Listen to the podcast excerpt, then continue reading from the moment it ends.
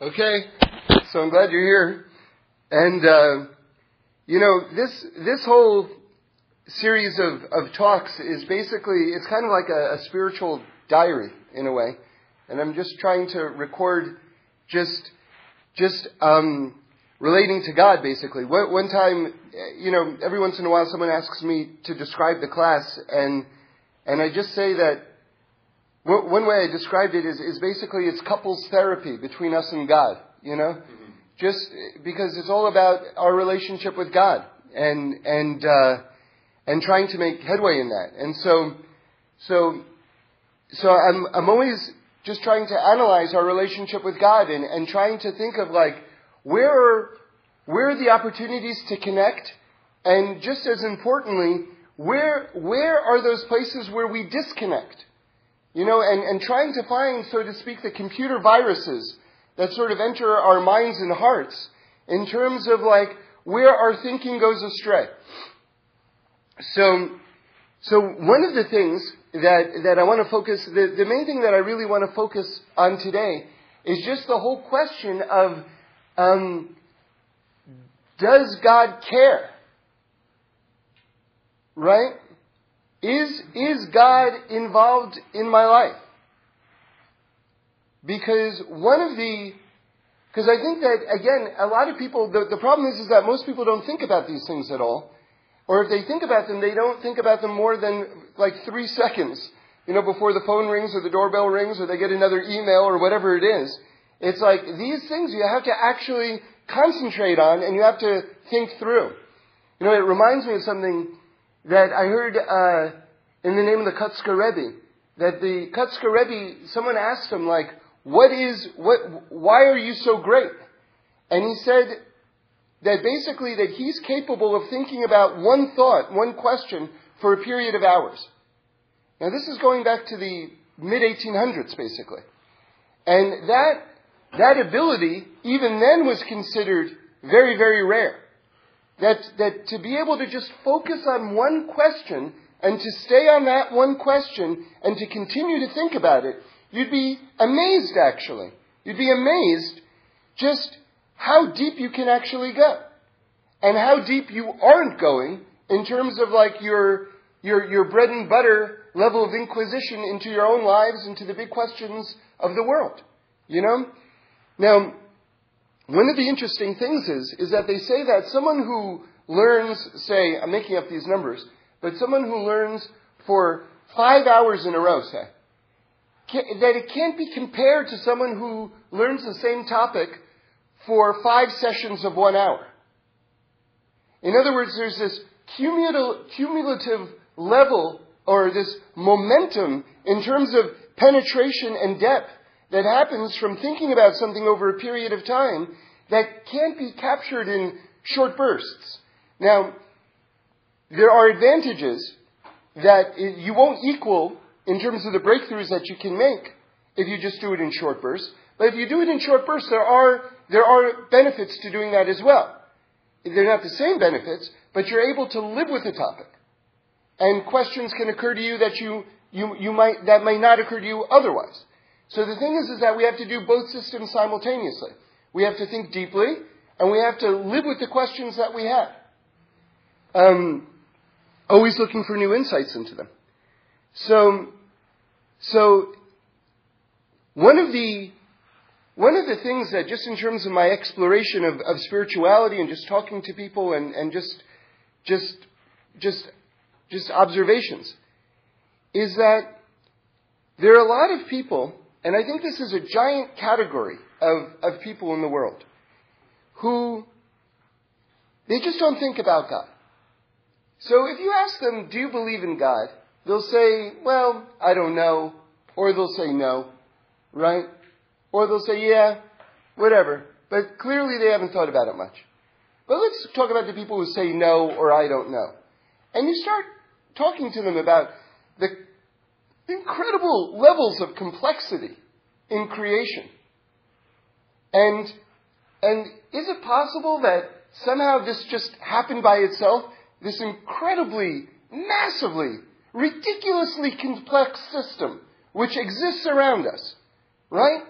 Is it possible that it just happened by itself. And, and if it did, we know that one of the laws of, of physics, I don't know what it is, is that just something left alone will sort of like devolve into entropy.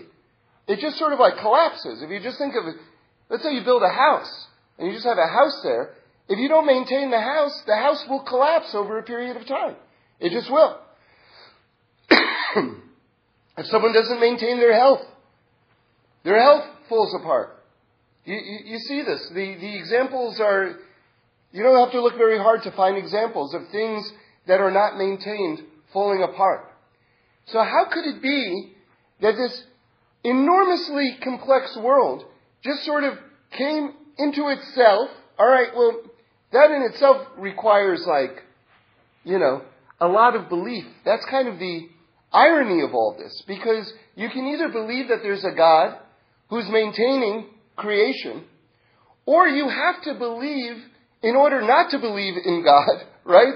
You have to believe in so many other things that the, the irony is, the paradox is, is that people who aren't believers, quote unquote, are more believers than people who are believers. Because they have to believe in and accept entire packages of beliefs in order to explain what's going on right now. Or you can say, I just believe that there's a God. You just believe in one thing as opposed to believing in ten things that you can't prove. Or a hundred things or a thousand things that you can't prove. So it's actually quite ironic that non-believers are actually bigger believers than believers. Not only that, but just while we're on the subject, there's something hilarious in my mind about atheists. Atheists is that category of people who know that God doesn't exist. Now, God deliberately designed the world, you should know, that He can't be proven. That was deliberate on God's part. But God also cannot be disproven. He can't be disproven. So, an atheist is someone who knows that God doesn't exist. It's not that he believes that God doesn't exist. He knows that God doesn't exist. Which means that, first of all, what's the difference between a believer and an atheist? Is that a believer believes that God exists. An atheist believes that God doesn't exist. Since it can't be proven, so he just believes that God doesn't exist. So they're believers and we're believers. They believe that God doesn't exist. We believe that God does exist. But here's the funny part. An atheist doesn't just believe that God doesn't exist. He knows that God doesn't exist. Which means that an atheist is actually a religious fanatic. Uh-huh. Right? Because he knows. But he knows something that can only be believed. It can't be proven. And yet he knows. So atheists are religious fanatics. That's, that's, it's just one of the many ironies that we live with, you know? Anyway, so, so I'm still getting to the point here. The point is, is that many people, if you start to talk to them about just how did, where did the world come from? Why are you here? How is it? You know, there, there's so much direction. There's so much, there's so much structure. You know, one of the things that, that, that strikes me just about love, hopefully we're going to talk about love more today. We're going to get to that. But, um, but, uh, you know, people are really hardwired. Our brains are really hardwired. And I'll give you an example of what I'm trying to say. You know, why don't people fall passionately in love with? I mean, I'm talking about romantically in love with, say, a wall or a light bulb right? Or a waste paper basket, or a painting. Like, you know, we think, oh well, you know, let's talk about just regular classic romantic love right now. Well, you know, there's such a, well, there's such a variety. Do you, do you like blondes? Do you like redheads? Do you like brunettes? Do you like tall girls, short girls? Like strong guys, brainy guys? Like it seems like, wow, there's such a variety. But if you think about the spectrum of things that there are in the world, that's the tiniest, the tiniest little part of the spectrum. Human beings. What about rabbits? What about trees? Right? What about People magazine covers? what about, you know, the, what about hammers? Why shouldn't people be falling in love with hammers? You know? We just accept this tiny little spectrum within creation as like the only possible options. There's zillions of options to fall in love with. I, you know what? I want, Mom, Dad, I want you to introduce you to this table that I saw today. Yeah, come here, don't be shy. Go, you know, you're legging in this table. You know, really, so what I'm trying to say is, but you don't see that happening. You don't see that happening. And then when you appreciate all the other things that it could be, you realize, well, that is kind of strange. That really the tiniest little subspectrum of things that exist we fall in love with. Right? That, that suggests that we're hardwired in that way. You know, so in other words, it's another insight of the degree of structure there is in, in the world. We have to appreciate that. Just God's hand, how He's guiding us, basically. But here's the point. The point is that, that many people, if you press them and you really like force them to kind of think about these things, they'll say, yeah, there's a God.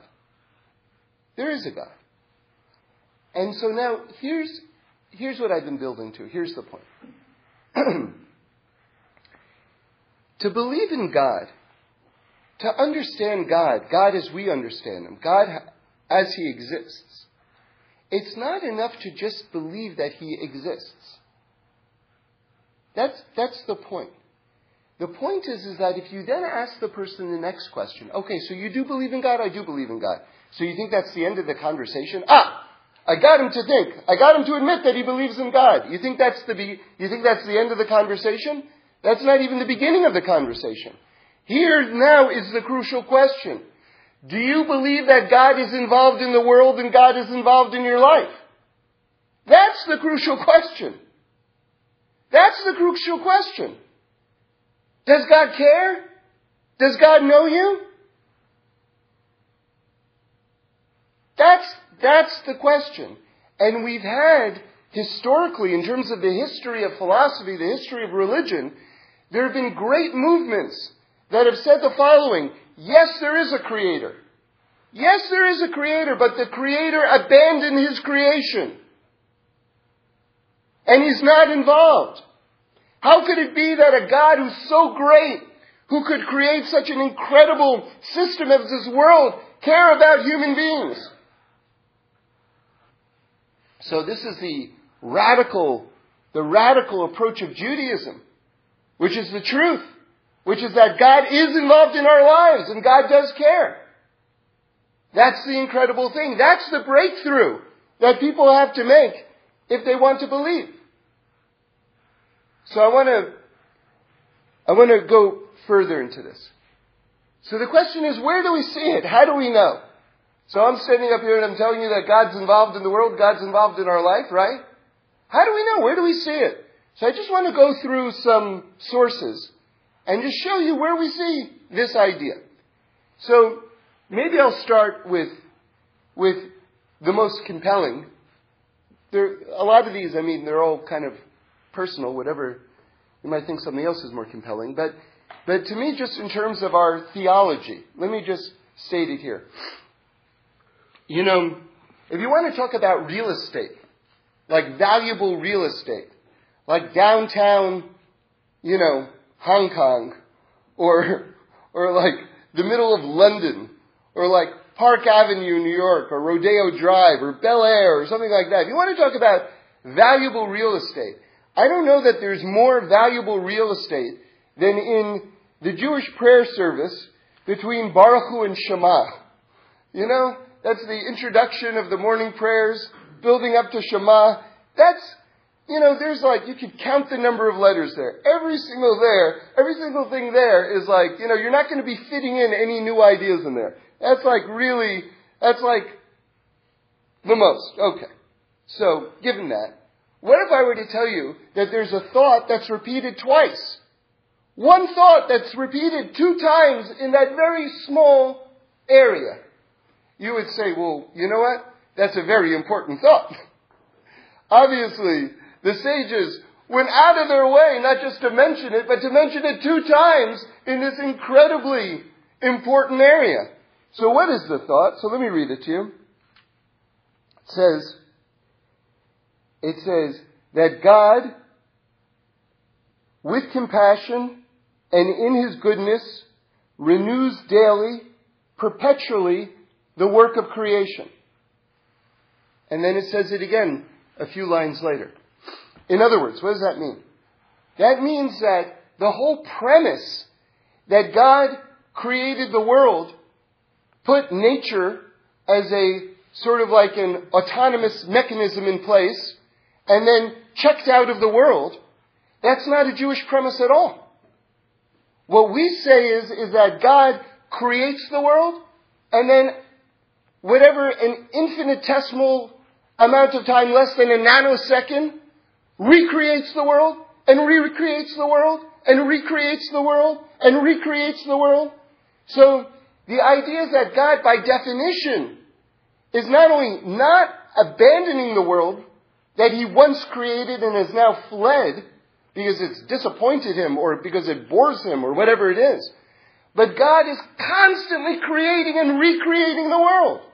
What could be closer than that? What could be closer than that?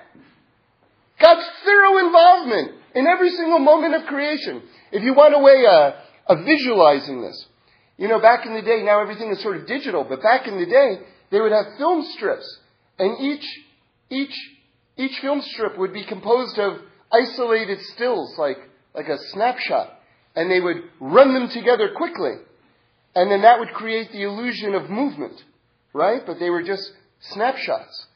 So, in some way, that's kind of what this world is. Creation is infinity? Creation is infinity?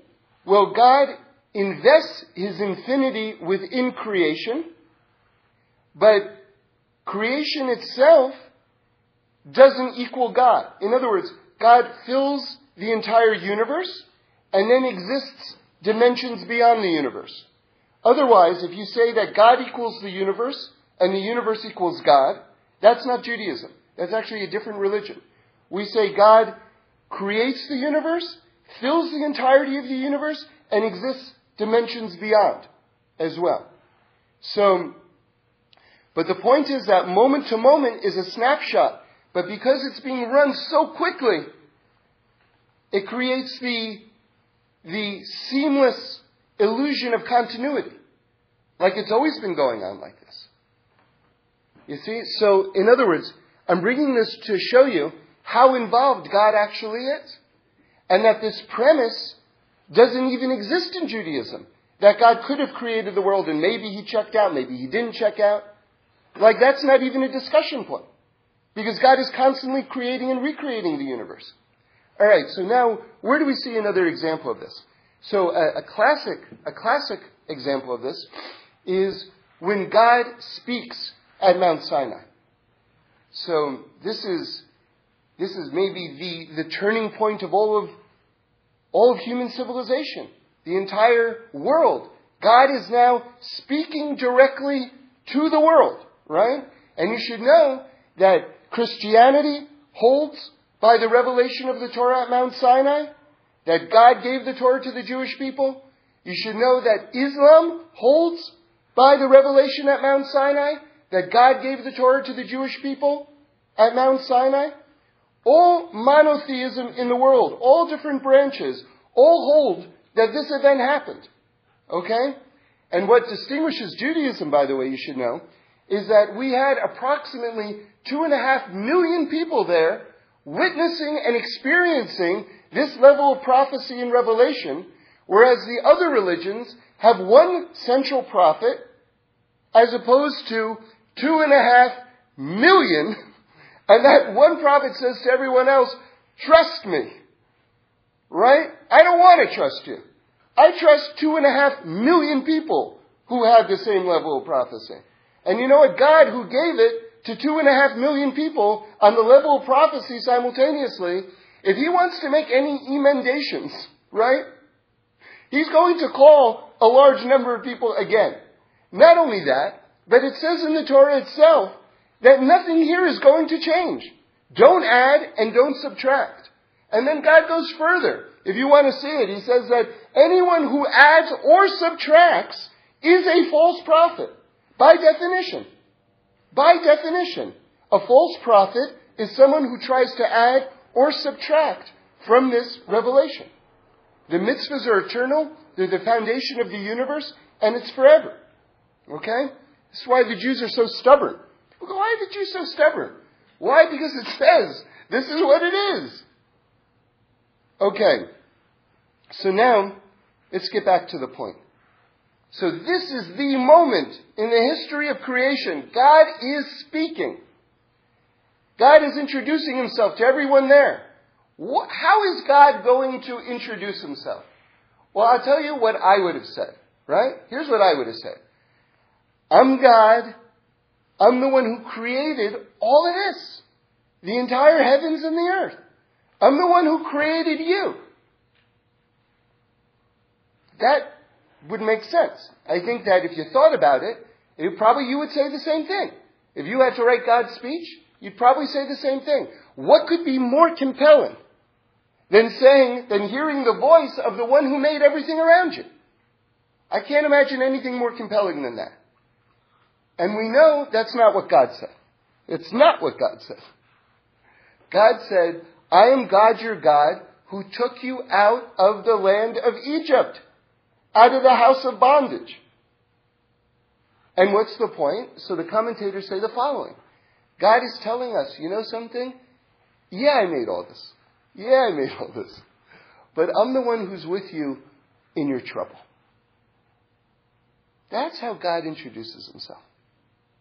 I'm the one, you know, when you're down and when you're suffering or whenever anything's going on in your life, whatever it is, having a good day you're having a bad day, you're well, you're sick, whatever it is, you're broke, whatever it is. I'm the God who's with you at these moments. Now, what's closer than that? What's closer than that? And isn't that gorgeous that God chose to introduce himself in that way? I mean, is there anything more intimate than that? Than saying, I'm the one who's with you during all of your struggles? You know, there's another example of this, and we're going to hit on a medrash in a moment, which is um, kind of speaks to this some more. When when when God spoke to Moshe, and He gave him the mission of taking the Jews out of Egypt, He appears to him in a burning bush. All right, so it's not God Himself, but this was kind of the nature of the prophetic vehicle was a burning bush and he hears God's voice coming out of the burning bush. By the way, one of my favorite teachings, I heard this from Rabbi Matisyahu Solomon, who's the spiritual head of the Lakewood Yeshiva, said the following that, um, you know, it's an interesting question, which is, you know, Moshe, Moses walks up to the burning bush, and then God says to him, Take off your shoes because you're standing on holy ground. Right? Famous line. So the question is, why didn't God tell him to take off his shoes before he stepped on the holy ground? In other words, God could have said, You're about to walk on holy ground, take off your shoes. Right? You hear? So, seemingly God waited for Moshe to do something wrong and then God's correcting him? Like, what's, what, what's the, what's going on here? So listen to this answer, a fantastic answer. So Rabbi Solomon said the following. He said, the ground wasn't holy until Moshe stepped on it. Meaning to say, hear the point, that Moshe's desire to seek the truth, he saw something phenomenal, something that was like almost supernatural. A, a bush is on fire, but it's not being consumed by the fire. Moshe wants to investigate. That desire to understand more fully the world the nature of what's around him, that desire to investigate it, that's what transformed the ground into holy ground. He made it holy. And then once it was holy, then God says, take off your shoes because you're standing on holy ground. And that applies throughout. Place is never holy unless and until the human comes and makes it holy. Yeah, and I'll say, holy place. I'll, I'll say it a different way, which is I heard this from Rabbi Manis Friedman. The idea is that everything is holy. But the point is because God fills the whole world. But the point is, is that our job is to reveal the holiness. So, so, so once he investigated it, he opened up this enormous window and he revealed the holiness. And I'll tell you something else. I heard this in the name of the Kotzker Rebbe. That other people saw the burning bush and they just walked by it. You see, you think it's so simple. We're, we're surrounded by burning bushes, guys. We're, you know, my mother, God bless her, she should rest in peace. And this is in Manhattan. We would walk down the streets of Manhattan, and my mother would stop me because she'd see a, a little tiny green buds on the branch of a tree. And she'd say, Look, look. You know, there's not a lot of nature in Manhattan. You know, you can walk by and there's skinny trees. These are not like redwoods, you know? You know, so it's not that impressive, honestly. You know, but she would stop. Look, look. I'll tell you something. A practice we should all do. Friday night, when you make Kiddush, while you're making Kiddush, you're supposed to look into the candlelights. And it says that it rectifies one five hundredth of your vision. And that's a mystical idea. But, but I'll tell you how I understand it, is that, you see, the idea is that during the week, we're so busy with everything that we actually get blinded, literally blinded on some level, to what's around us. And on Shabbos, you take a moment and you just appreciate everything that's around you. And what are we doing when we're making Kiddush? We're saying that God created the world. And if we take a moment to look at the candlelights, right, then we're restoring our vision. Literally. We're restoring our vision and appreciating what's around us. But here's the point God could have come to Moshe as a bird, right? Or maybe it's just going to be a voice out of nowhere. How does God come to Moshe? From a burning bush, because he says the Jewish people are on fire right now, basically. The Jewish people are suffering right now and I'm with them amidst their suffering. Again, again, what's the point of this? People believe that there's a God, but what people have to understand, and that this is this this breakthrough in terms of thought is as great or greater than believing in God, is what I'm coming to realize. Is that people have to also understand, or more importantly understand, that that God who exists is with us in every moment of our lives. And by the way, I heard in the name of the Sfas Emes that when it says that every time we're, we're being, we, we get rescued from anything in our life, that's God taking us out of Egypt. So in other words, this foundation, this idea that God is taking us out of Egypt, really means that God is thoroughly involved in every aspect of our life on an ongoing basis. Just like I also heard, also this is also from the Sfas Emes, by the way. I heard this from Reb Shlomo, that when God said to Abraham, Lech Lecha, which means go to Israel, right? What he was also saying to him was never stop moving. it wasn't just get to Israel, cross that border. It was never stop moving. Lech Lecha, that's your thing.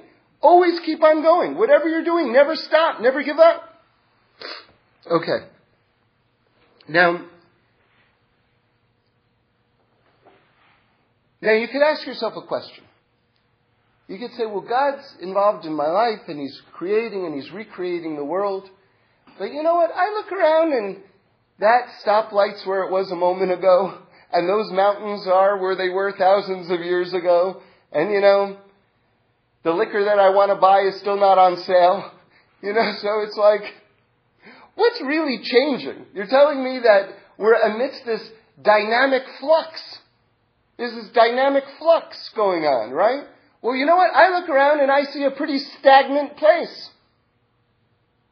And that's why I think God's not involved in anything. Because the world looks the same to me as it did yesterday and last week and last year and I'm still dealing with all the problems that I had whenever I had them. So what's changing exactly? So now listen to this.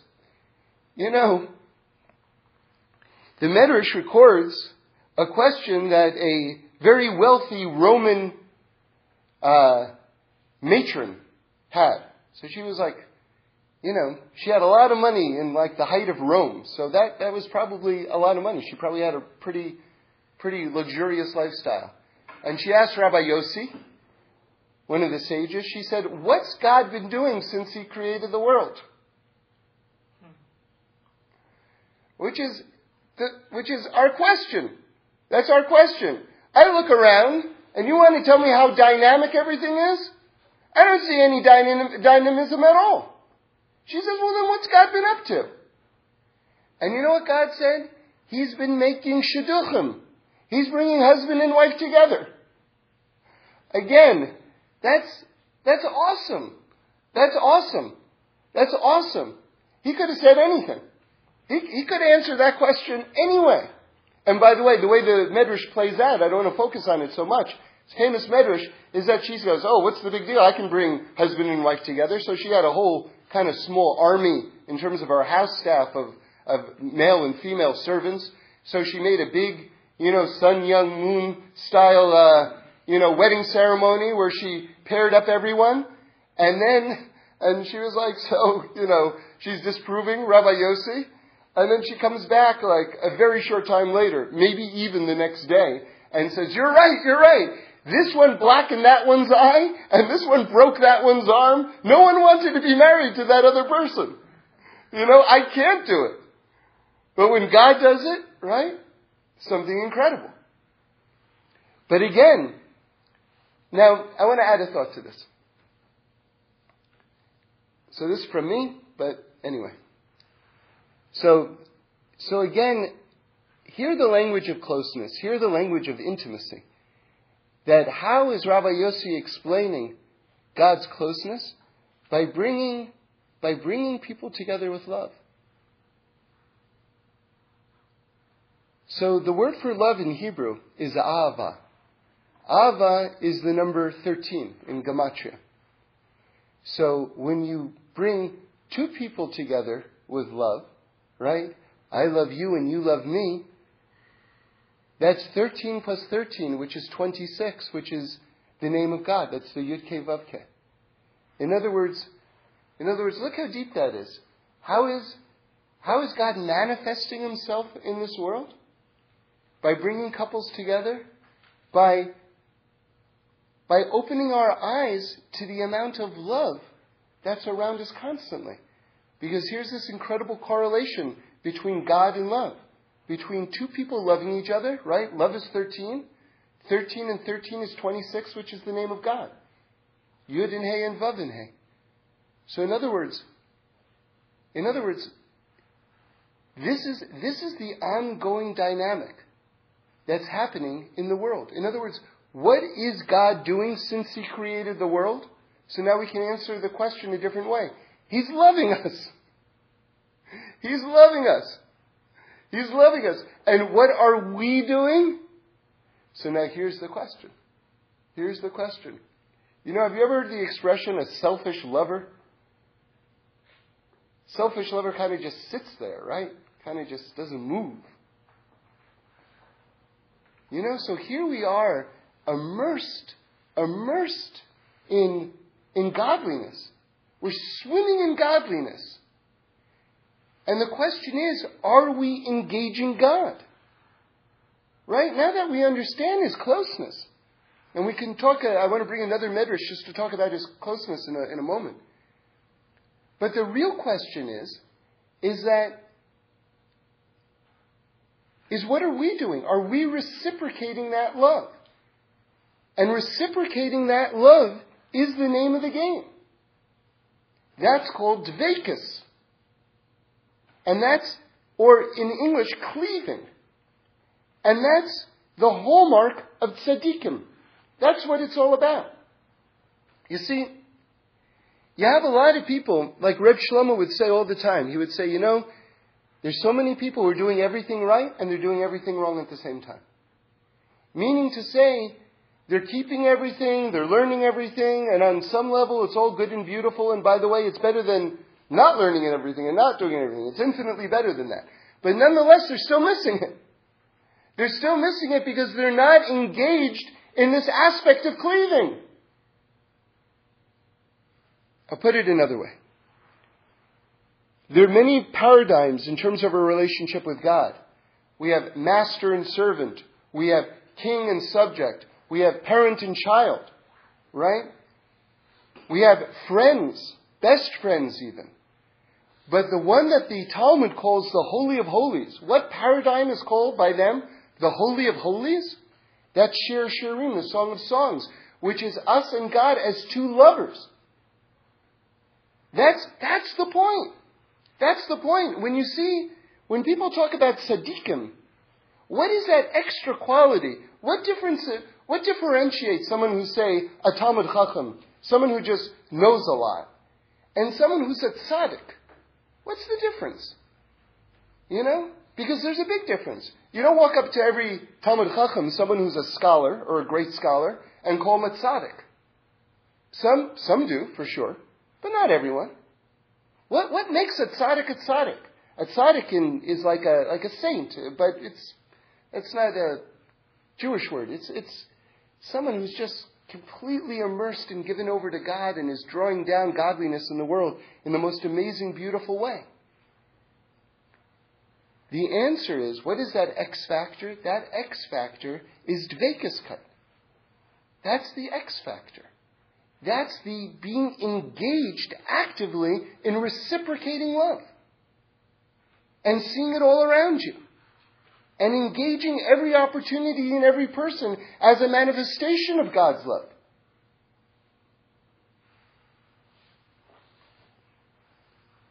So, I want to give you an, another example. So, Abraham, Abraham Avinu, the first Jew, right? Not the discoverer of monotheism, by the way.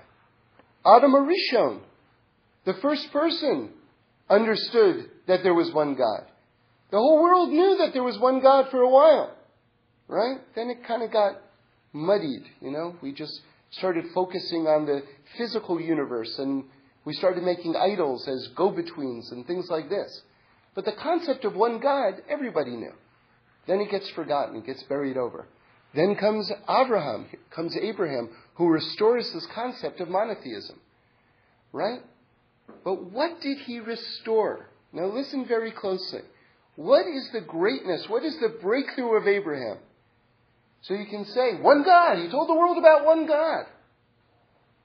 Yeah, that was part of it. That was part of it. But that's not the full greatness of Abraham, okay? Listen to this. So this is the Medrash Rabbah on the beginning of Lech Lecha. Okay, this is really where Abraham gets introduced in the Torah. There's a reference to him a little bit before, but this is the full-on introduction of Abraham. God says, "Go to Israel," right? So, so what can this be compared to? So this analogy is coming from Rabbi Yitzchak, okay, in the Medrash, and he says that Abraham's relationship, his experience of God, is analogous, it can be compared to a person who was passing from place to place and he saw a certain palace on fire. All right? And he said to himself, Shall you say, can it be that this palace is without a supervisor? All right? We'll just take a break here just to make sure we understand what's going on. You see, when we started this talk, we talked about the that one of the kind of like basic ways of understanding that there's a God in the world is just understanding the levels of complexity that surround us. That's, that, that should be enough for most people if you, if you think about that long enough.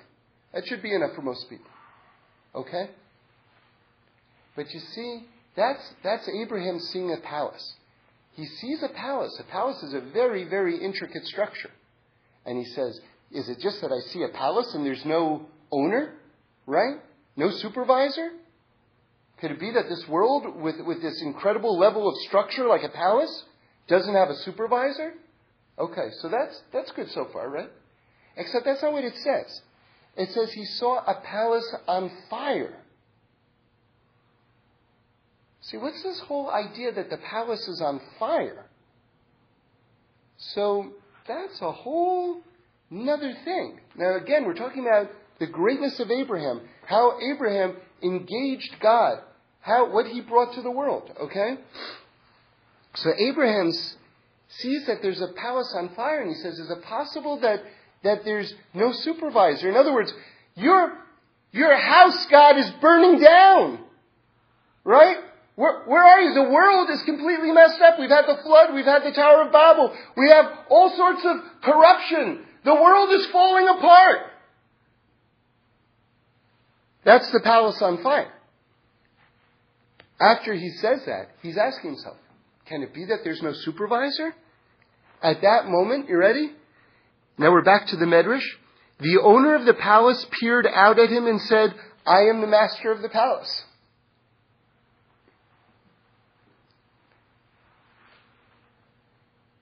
So, so listen to this footnote. Right? The palace has not been abandoned without supervision. On the contrary, I, the owner himself, am present, and I am deliberately allowing my palace to burn.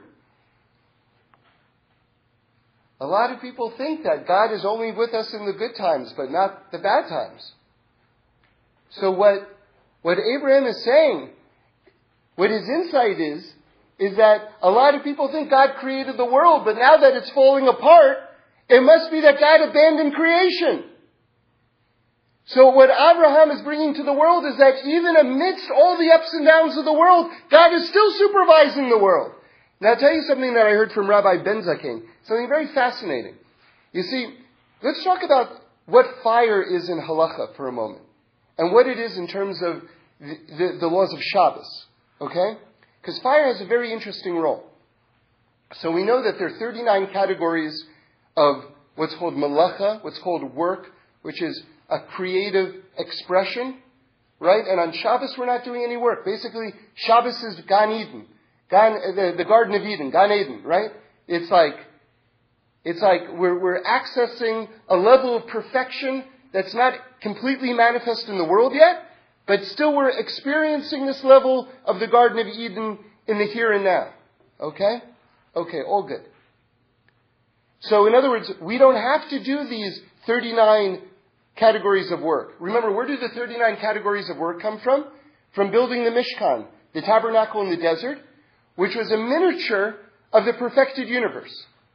Okay? So, so the idea is that during the week, we are doing these 39 levels of work because we are building the Mishkan. We are trying to transform this world into a completed dwelling place for God. Of course, God fills the world, but it hasn't been revealed yet. We want to make it the revealed dwelling place for God. So during the week, we're doing these 39 categories of work in order to build the world into a Mishkan, into a dwelling place. Okay? On Shabbos, because Shabbos has this level of perfection to it, we don't have to build the Mishkan because it's already the Mishkan. We're already in the Garden of Eden. Hopefully that's clear. Okay? Anyway. But listen to this. One of the 30, but, but let me just tell you this one last thing. I've mentioned it before, but it's, it's an amazing thought. 39 is a weird number. 40 is a nice number. Right? 40 is a nice number. We got lots of 40s. 39, weird. Okay? So why aren't there 40 levels, 40 categories of work? Because the 40th category of work is making something out of nothing. Yesh miyayin. And a human being can't make something out of nothing. Only God can make something out of nothing. So therefore, we don't have to be careful on Shabbos of making something out of nothing because we're not even eligible for that category of work. So that's why there are 39 levels of, 39 categories of work and not 40, by the way. Just so you know. By the way, I heard from Rabbi Friedman that there's an interesting debate. We say that God made this world, that God made yesh mi'ayin. In other words, there was nothing, and then God made something. God made this world, right? But really, what do the Hasidim say? That, that before this world there was something, there was God, and that this world is nothing. so what did God really do? He made nothing out of something.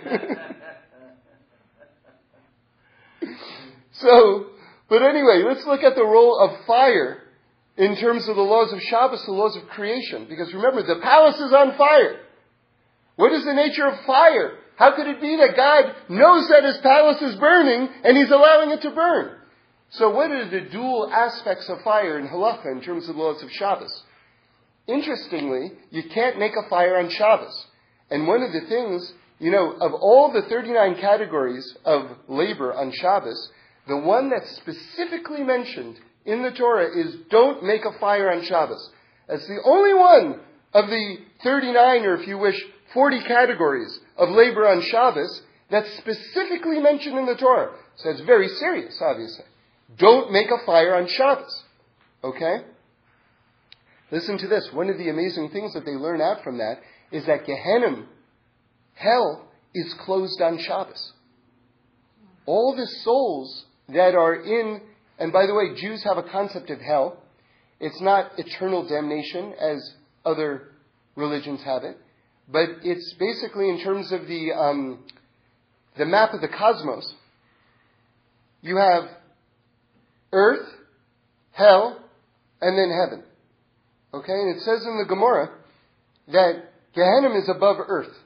Okay, we tend to think of it like it's below earth, right? It's not. It's earth, Gehenna, and then heaven. And basically, all souls pass through Gehenna on the way to heaven.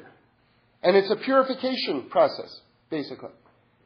And the amount of purification, so that's, there's a direct correlation between how much dry cleaning your soul needs, you know, to, right? So, in other words, tzaddikim zip through it, and other people, you know, it's a little longer.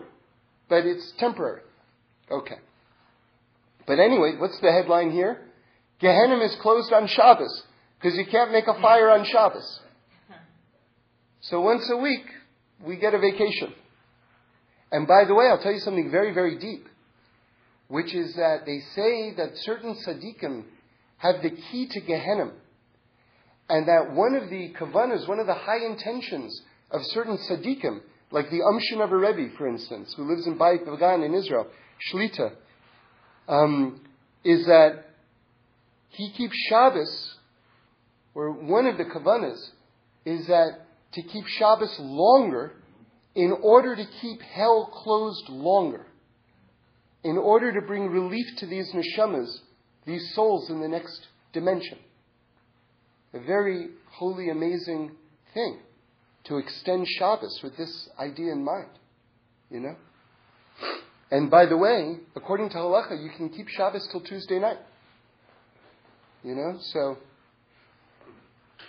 you don't have to, but So, um, and I'll tell you something else. Anyone who doesn't keep Shabbos should still make Havdalah.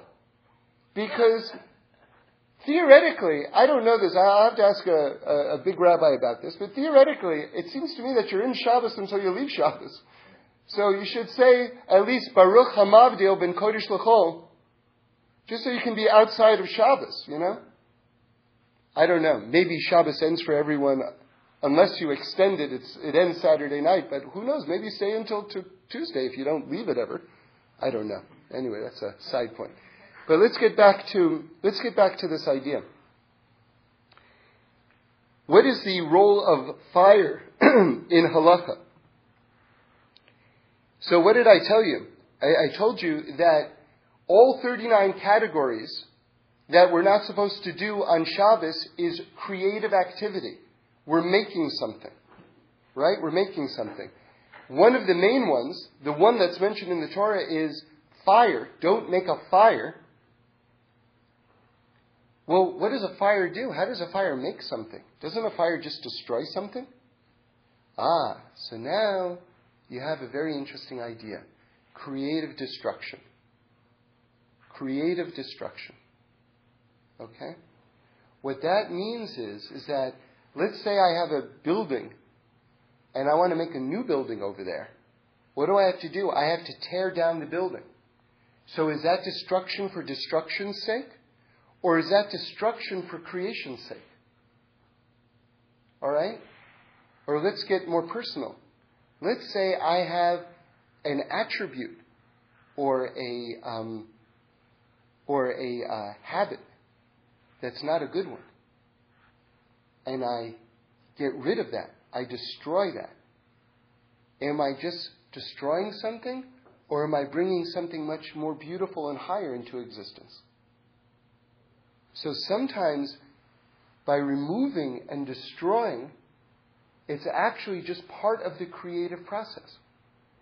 And interestingly, you just see it on an environmental level that a lot of times when they have forest fires, that what that does is it actually fertilizes the land and it actually brings new and greater growth to that parcel of land. And it's very counterintuitive because seemingly it's a destructive act, and yet you see that it's a creative act. So God says, You know something? My palace is on fire, and I'm right in the middle of it. I'm inside the palace while it's burning. Meaning to say, like with the burning bush, I'm with you in all of the fires in your life, but also there's a purpose to the destruction that's taking place. And that it's the forebearer of new creation and new life that's coming into the world. And now I'm going to make a much stronger point, and we'll wrap it up with this. Here's the stronger point God is telling you that the palace itself is still being created. The world is not finished yet. The world is not finished yet. If it was finished, it would just be a palace that's standing alone. The fact that it's on fire, that things are being torn down to make way for new things that are going to go up, is telling you that not only is God involved in this world still, but this world is still in the process of being created. And that that's our role in engaging in the world. That's our role that God cares, that God's involved, and that we have a role in this world. You see, because even if you tell me, you know something? God is close to us, and God is involved, and God hasn't abandoned it, and God's with me with the troubles, that's all great, but you know what? I want a job. What am I supposed to do? Why am I here? I need to know that. And the answer is to complete creation. Because there is a fire going on. And we do have this role. Rashi says about Noah, he says that he was of little faith. It's hard to understand. Noah is building this ark for 120 years, it says. Seems to me like he's got a lot of faith. So why did he have little faith? So Reb Shlomo explains, because he believed in God, but he didn't believe that God believed in him. He believed in God, but he didn't believe that God believed in him. And this is, that, this is what we have to understand. That God believes in us, that there's a role for us, that the, that the world itself is still in the process of creation.